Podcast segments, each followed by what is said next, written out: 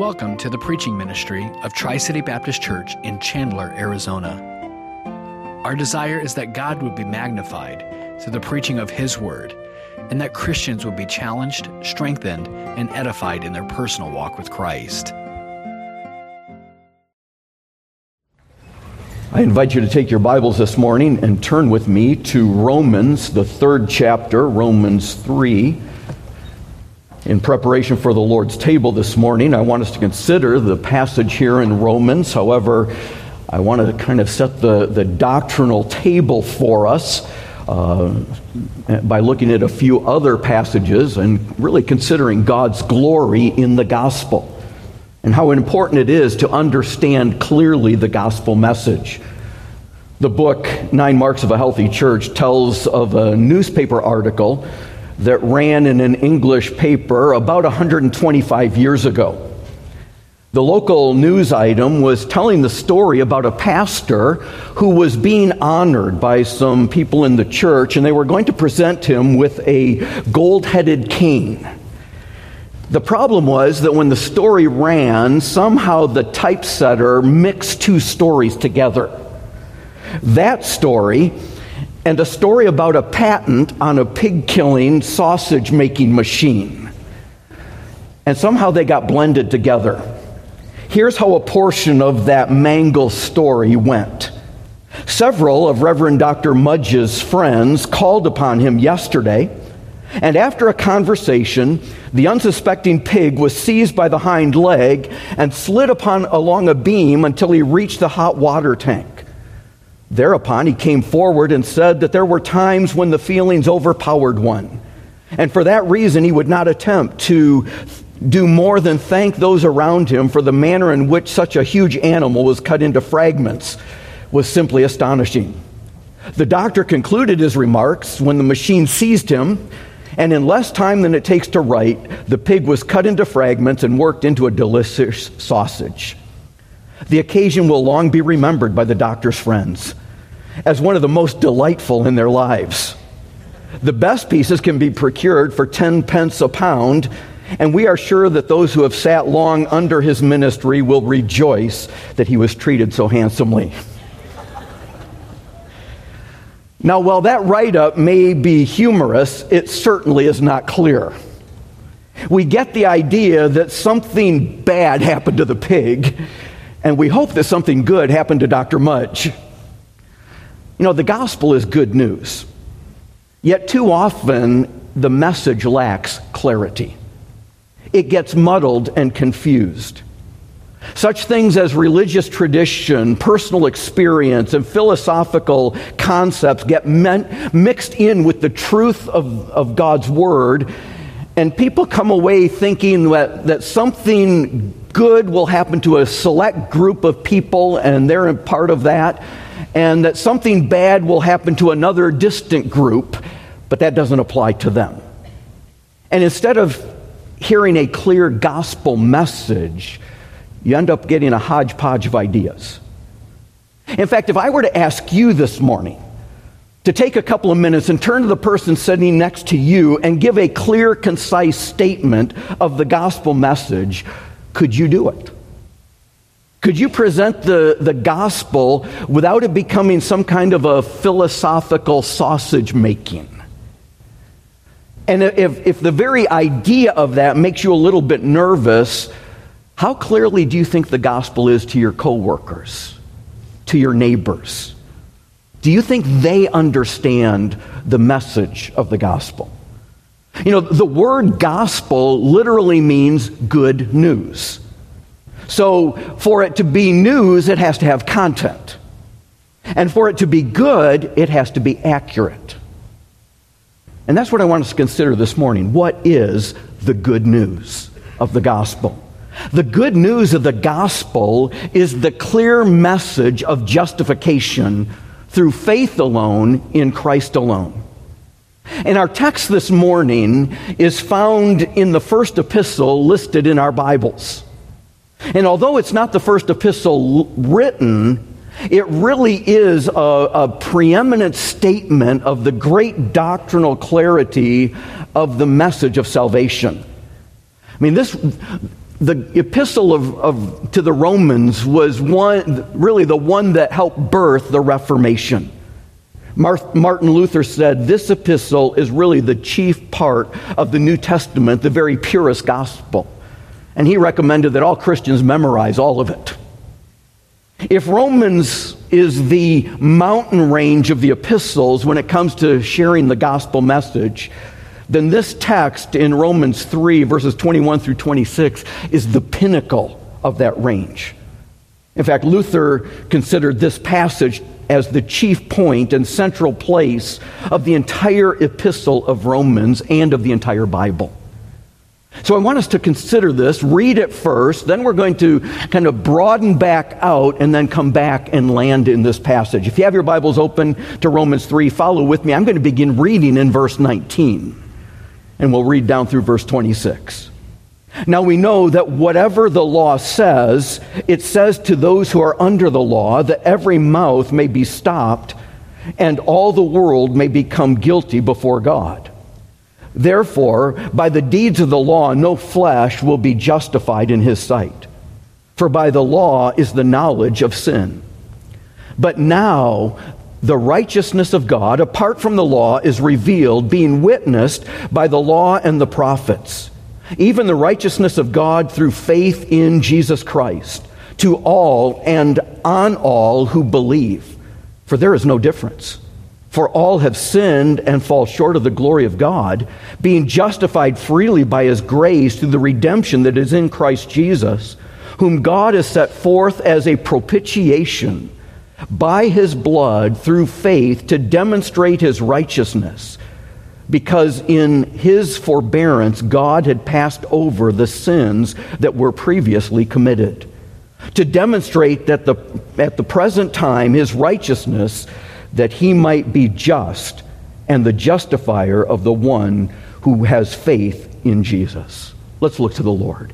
Father, as we look into your word this morning, we pray that our hearts would be receptive to the truth, that we would meditate upon the price that was paid for our salvation, and that your Holy Spirit would work in our lives to draw us close to you. We ask this in Christ's name. Amen.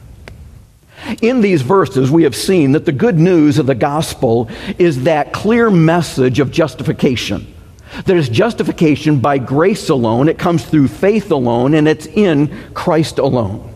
And I want us to understand this, but by to understand, I want us to back up a little bit first so that we, we discover the gospel personally. That's the first thing that we need to see. That we need to discover the gospel personally. And for this, I'd like to have you turn back with me or turn over to the next epistle to 1 Corinthians chapter 15. 1 Corinthians chapter 15.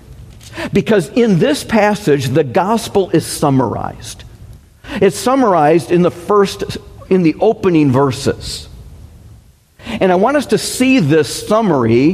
Then we're going to look at it a little more, and then we're going to come back and land in Romans chapter 3. But there's a very important aspect. The importance of the gospel is stated in verses 1 and 2. It says, Moreover, brethren, I declare to you the gospel which I preached to you, which you also received, and in which you stand, by which also you are saved, if you hold fast that word which I preached to you, unless you believed in vain. So, what we see here are several things as, as Paul is now speaking to the church at Corinth, and this is going to be dealing with the resurrection, this entire chapter. But he says, This is not a new gospel. This is the gospel that I preached to you. First thing that we see is the gospel is preached. It's the, the preaching of the gospel. You know, we live in a day when people want new and improved, and many churches are saying, well, we need to do things different. We need something new and exciting. No, it's the preaching of the word that is necessary. God chose the foolishness of preaching, the message preached to save those who believe. That's what Paul told this church in 1 Corinthians 1, verse 21. And so there's a priority to preaching. That's, that's why our auditorium is laid out this way with the pulpit in the middle. That's why we come to church. We need the preaching of the word. We don't come to church to hang out in the hallways, to talk about ministry, to talk about music, to fellowship. There's time for that. But the priority is to be under the preaching of the word. That we need that. We all need that. I need that.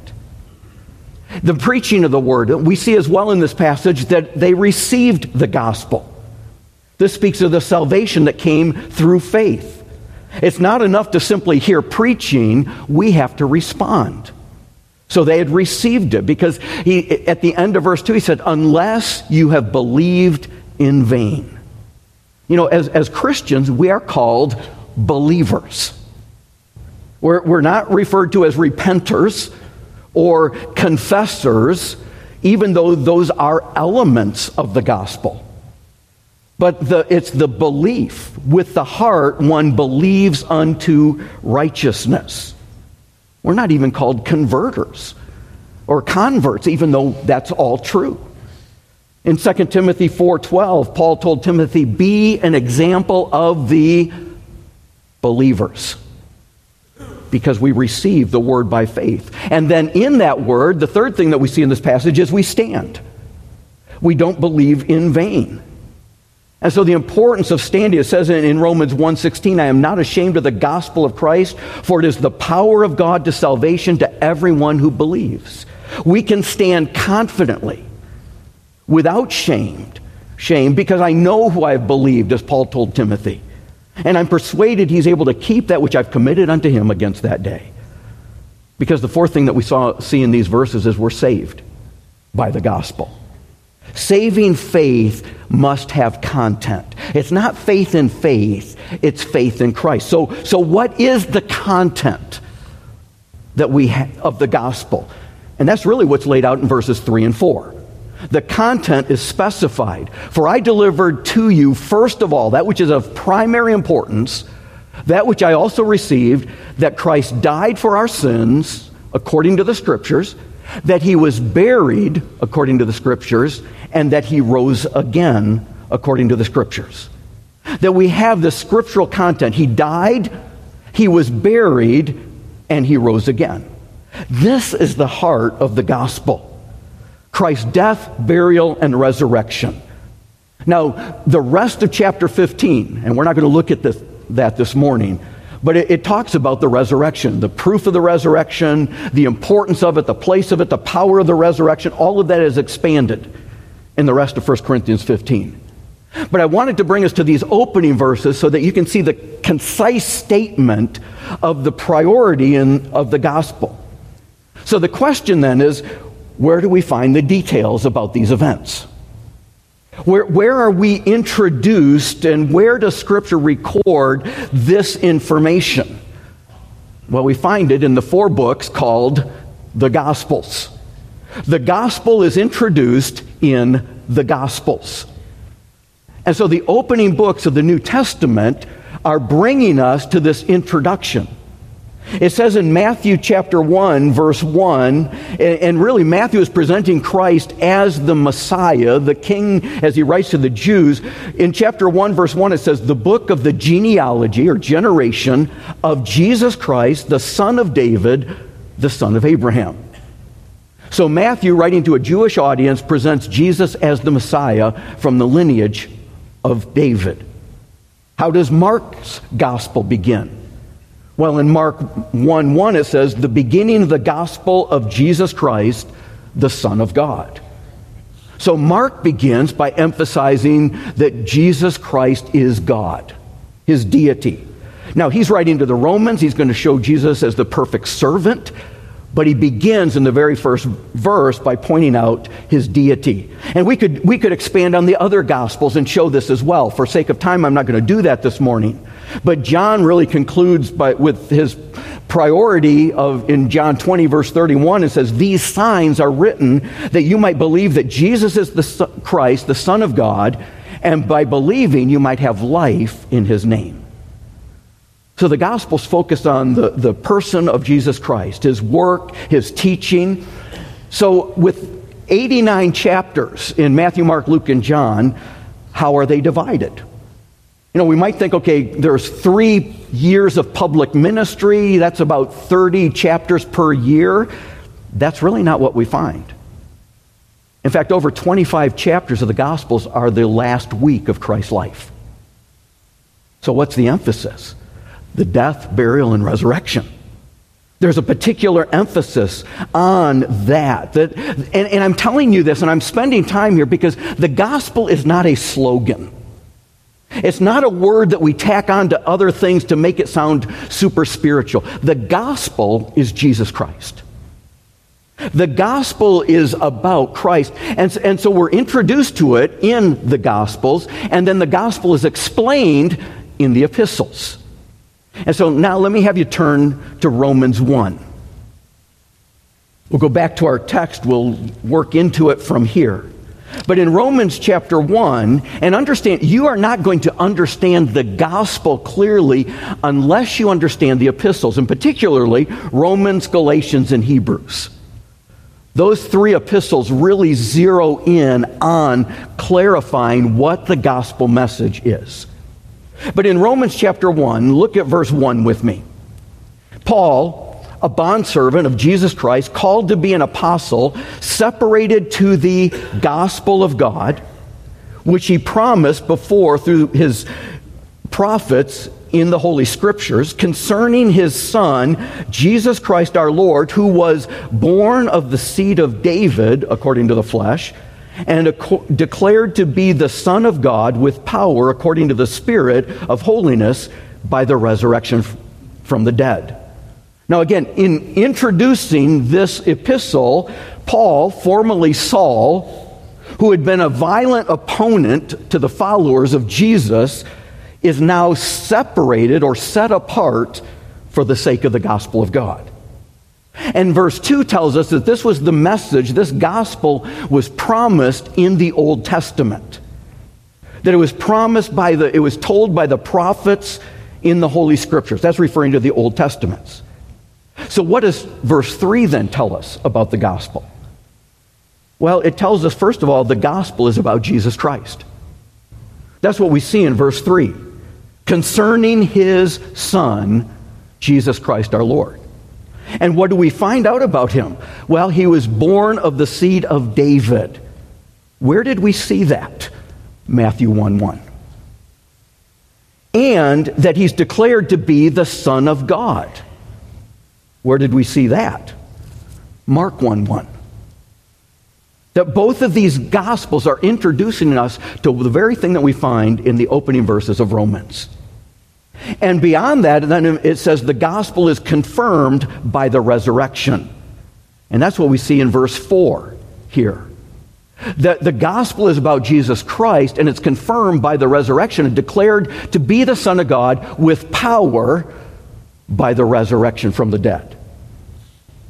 And then if you read in Acts chapters 2, 3, 4, 5, you find the emphasis on the resurrection.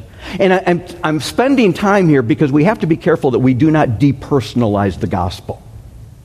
The gospel is not a buzzword, it's about Jesus Christ. The heart of the gospel is the death, burial, and resurrection of the person of Jesus Christ. And this is important because humanity's greatest need is not education. It's not just the teaching of Jesus. Oh, we need to look at his teaching. Yes, that's part of it.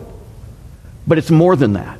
It's not, well, we need to follow his example and live a good life. No, we need more than that. It's not just the life of Jesus.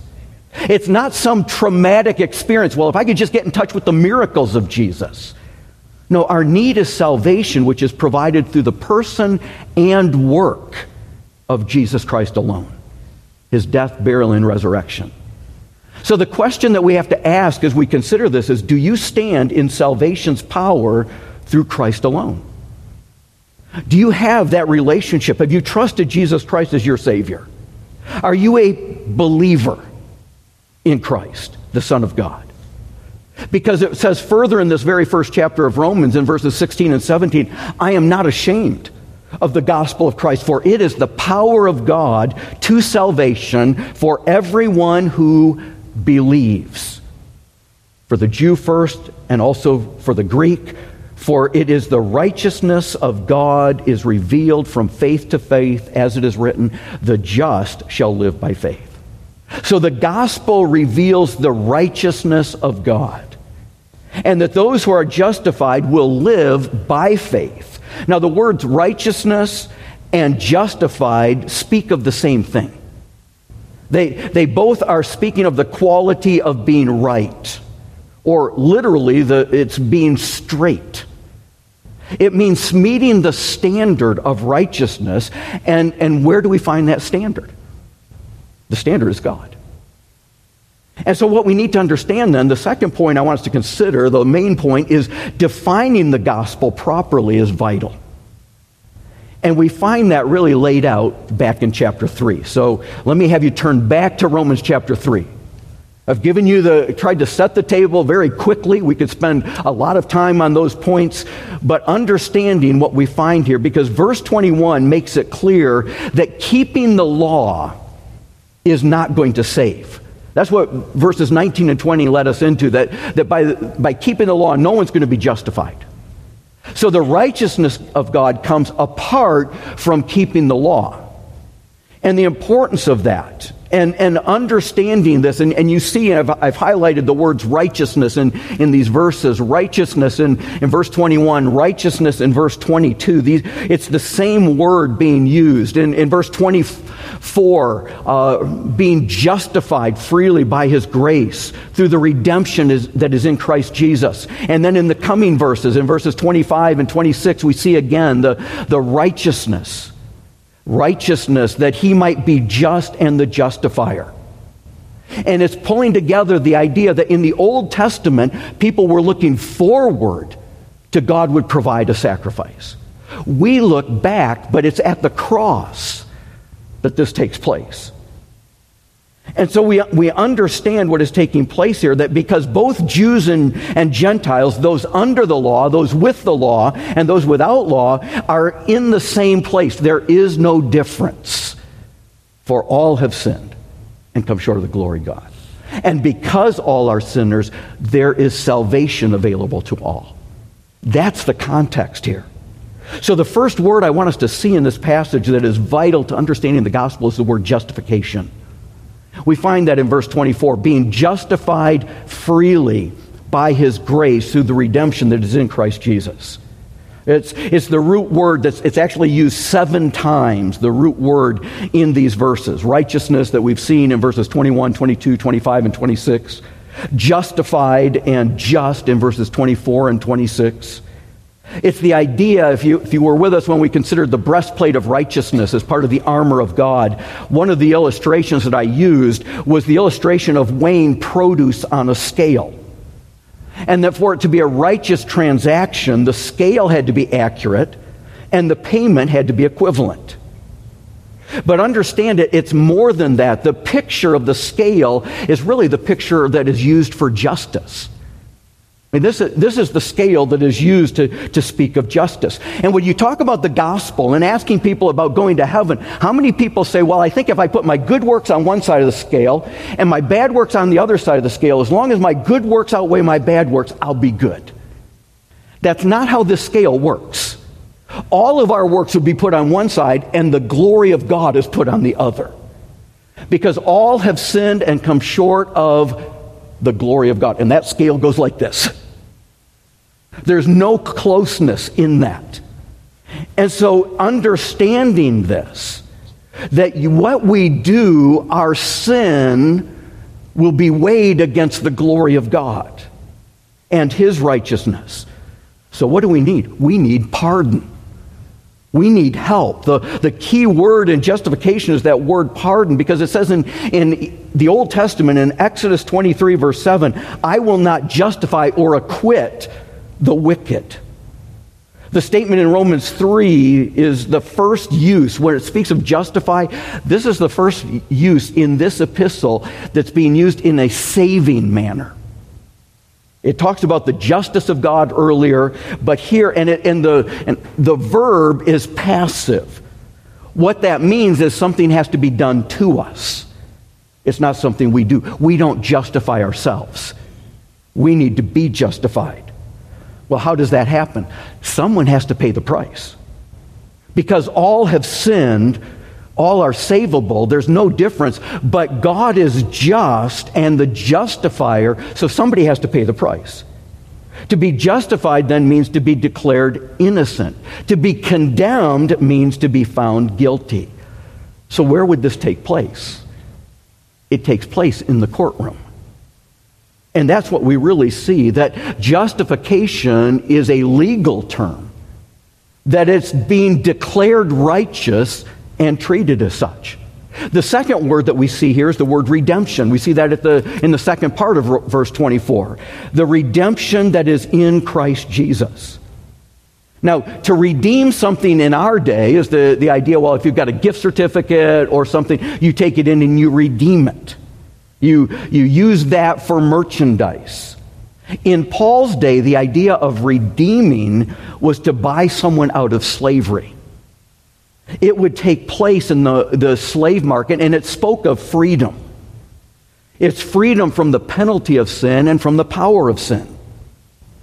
And further on in, in Romans, in chapter 6, it, it talks about how we were slaves of sin, but we've been redeemed, and now we can serve Christ and righteousness.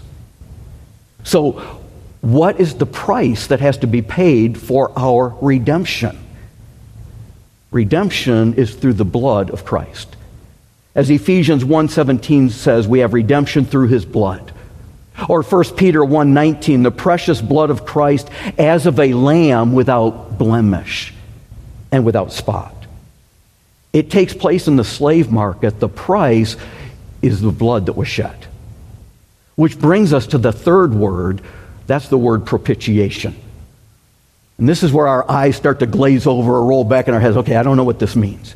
But this word is foundational to understanding the gospel. This word is really rests at the heart of understanding the gospel and why Christ came and what he did.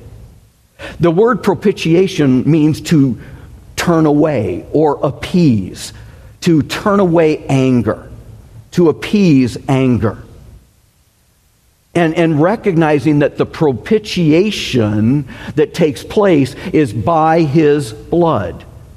It's received through faith. And in doing that, God demonstrates his righteousness, his forbearance that he passed over. So, so where would this be taking place? Well, what it's speaking of in the shedding of blood, it's really speaking of atonement. And we find this in the Old Testament. There was one day every year that, that Israel would come to the tabernacle, and that was called the Day of Atonement. And, and the tabernacle, that portable temple where, where they would come for worship, this is, gives you an idea of that. This is where, where Israel worshiped when they came out of Egypt and before they went into the promised land, and even as they were conquering, they would come to the tabernacle. And that's the enclosure that we see here. You know, to give you a perspective, the, the picture in the upper right hand corner is, and this is off my Logos uh, software, that's the size of an American football field. And we can kind of highlight that. And so you can see, and right below that, you see the size of the, the tabernacle area. Now, I purposely picked colors that had nothing to do with either of the teams this evening but it gives you a perspective of the size of the, the tabernacle area. And the arrow there is pointing to an area of the tabernacle inside that portable temple, as it was referred to, and that was known as the Holy of Holies. So the Day of Atonement would be, take place, and the propitiation would go on inside the Holy of Holies, that place where the, the priest could only answer, enter once a year, the high priest. And he would come inside, and inside the Holy of Holies, among other things, was the Ark of the Covenant. Now, inside the Ark of the Covenant, this is a, an artist's rendition of that. Inside the Ark of the Covenant was the law that had been broken, the tablets that Moses had received. Above the ark was the cherubim, these, the, the angelic beings who would worship. And between the cherubim and the law that had been broken was the lid, which was known as the mercy seat. And it was on this mercy seat when the priest would take the blood from the sacrifice and come in, he would sprinkle the blood upon the mercy seat. Because of the glory of God overshadowing. And understand it says in, in Psalm 80, verse 1, you dwell between the cherubims. So the, the glory of God above the ark, the broken law within the ark, the blood would be sprinkled on the lid, and in so doing, turn away the wrath of God. That was propitiation. That was the place of the propitiation, the turning away of God's wrath because the price had been paid for the broken law. Now, I'm laying this out because when you come to Hebrews chapter 9, it describes the tabernacle. It talks about the Holy of Holies. It talks about what's in the Ark of the Covenant. There's more besides the, the broken law, but that's our focal point this morning. And then in verse 5, it says of, of Hebrews 9, and above it were the cherubim of glory, overshadowing the mercy seat the place of propitiation. The mercy seat was the place this takes place. Now, when Jesus offered the sacrifice, he was the first high priest who did not bring a sacrifice. He himself was the sacrifice. He didn't have to first atone for his sin as every other high priest did. But he came and was the sacrifice. So Hebrews 7:27 says, "He did once for all when he offered up himself." That's why he could cry, "It is finished."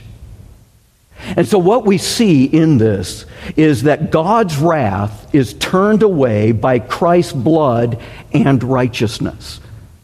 That's why we sang that song. Because God is just, we need to realize every sin must be and will be punished. And it's either going to be punished at the cross by the one who took our place for those who believe in him, or for those who do not receive Christ, they will pay the penalty for their sin in eternal punishment for all eternity. Because God is just. And so, what we see in these verses that we've been set free from sin, that we understand that this is taking place. But when it talks about that He is just and the justifier, that, that God would be viewed as righteous, why would God's righteousness be called into question? Because He didn't judge all the sin in the Old Testament immediately. The sacrifices were looking forward to Christ paying the price for those sins, that He would bear that price. Folks, this is important because all of our sins were paid for before we were even born. If you've trusted Jesus Christ, all your sins were paid for, past, present, and future, for justification. And that took place at the cross. But in the Old Testament, it's like, why isn't God dealing with them? Because he's looking forward to his son. Now, I say that because aren't there times we get upset? Well, why do they get away with that? Why isn't God dealing with them now? The forbearance, the mercy of God that is because God is not willing that any should perish, but that all should come to repentance. He is long suffering to us. And so when we think we know justice better than God, we need to understand His grace and mercy. Because I don't want God's justice. I want it and need His mercy. And believe me, you don't want His justice. When you understand the holiness of God, I, I was in Numbers the, yesterday, and I was struck by how various tribes had responsibility in taking care of the tabernacle and, and who was in charge of the, the, the lines, the, you know, the lines that would hold it up and the, the pins and the tent. And, and it said, and if anybody approached that wasn't supposed to, they were to be killed. We think so lightly of sin that we fail to realize that God will punish every sin because he is righteous. Why aren't they getting what they deserved? Because Christ died to pay that price. God's glory is that he provided his only begotten Son. He provided the way, the sacrifice to turn away, to propitiate his wrath and redeem us from the marketplace of sin and declare us just. So we come to 2 Corinthians 5:21. Our opening song this morning, his robes for mine, really come from this verse. For he made him who knew no sin to be sin for us, that we might become the righteousness of God in him. Do we understand that your sin, my sin, is credited to Christ? That Jesus paid the penalty by shedding his blood. The, the wages of sin, what it deserves, is death. And without the shedding of blood, there's no remission. So Christ died for our sins. But do you understand when it comes to the scale, all that does is get us back to zero. All that does is re- remove the debt that we could never pay. It, it, simply gets us back to that place of, of you know, really where Adam was. The sin is not counted against us, but it takes more than not having sin to get into heaven. We need his righteousness. And if Adam couldn't do it when he was created in holiness, what makes us think we'll do it? And that's why it's Jesus, thy blood, and righteousness. We need both. That's the gospel. That he had to live a perfect, sinless, holy life, be born as a human, the God man, live a perfect, sinless life, and then die to pay the penalty for our sin as humans, but also have lived that perfect life. We need both. The, the debt is, is off the scale when Christ died, but we need righteousness. And it's Christ's righteousness is credited to us. Our sin is credited to him. His robes for mine. I give him my sinful robes. He gives me his robe of righteousness. And what does that do? That makes us children and heirs, joint heirs with Jesus Christ. So that's why we sang, Jesus, thy blood and righteousness. There is so much meaning in that old hymn written by Count von Zinzendorf many, many years ago. But understanding the importance. Folks, do we realize there is coming a day, a final judgment, when all the books will be open? And it will be a record of everything that was done in childhood, how we treated others, our teenage years, what we did in college, college activities, how you deal with others in business, how you treat your spouse, how you treat your children, because every sin must be paid for. And if you've accepted Jesus Christ, it's already off the books. If you have not, there will come that day. And whoever's name is not found written in the book of life will have to pay for their sins for all eternity. There's a picture of this in the New Testament as Jesus is talking about two men who come praying. One is a Pharisee, the other is a tax collector. One's of the religious elite, the other is a religious outcast. The tax collectors were, were outcast to the Jewish people because they were working with Rome. And, and when they, they come, we find it in Luke chapter 18, the Pharisee comes and he highlights his personal righteousness. He said, I thank God I'm not like this tax collector. And I'm not like these other people. I don't do these really flagrant sins, I avoid those. And then he re- notes his religious activity that he fasts, he tithes, he gives, he does good deeds. But we see the response of the other man the tax collector, standing afar off, he wouldn't even lift his eyes to heaven. He beat on his breast, saying, God, be merciful to me, a sinner. And Jesus said, I tell you, this man went down to his house justified rather than the other.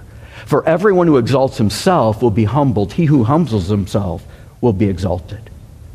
The statement, God be merciful to me, literally is God propitiate to me because I am a sinner.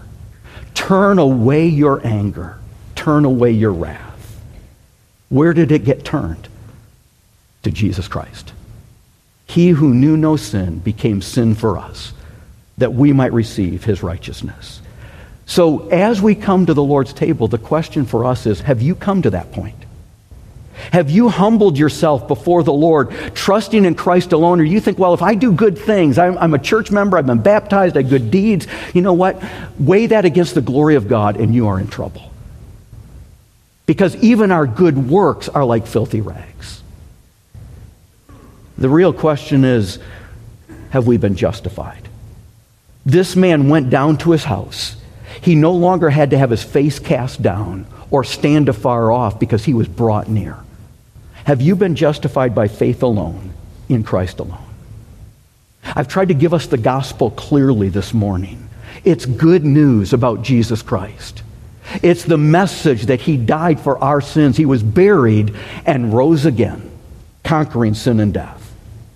The good news is that we as sinners have been justified, redeemed, and propitiated by the cross work of Jesus Christ.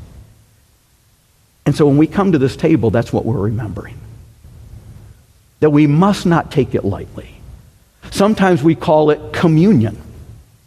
And that's a good term because it speaks of having communion with God, God and sinners reconciled. That we can come into the presence of a holy God not because of our righteousness, but we are wearing Jesus' robes.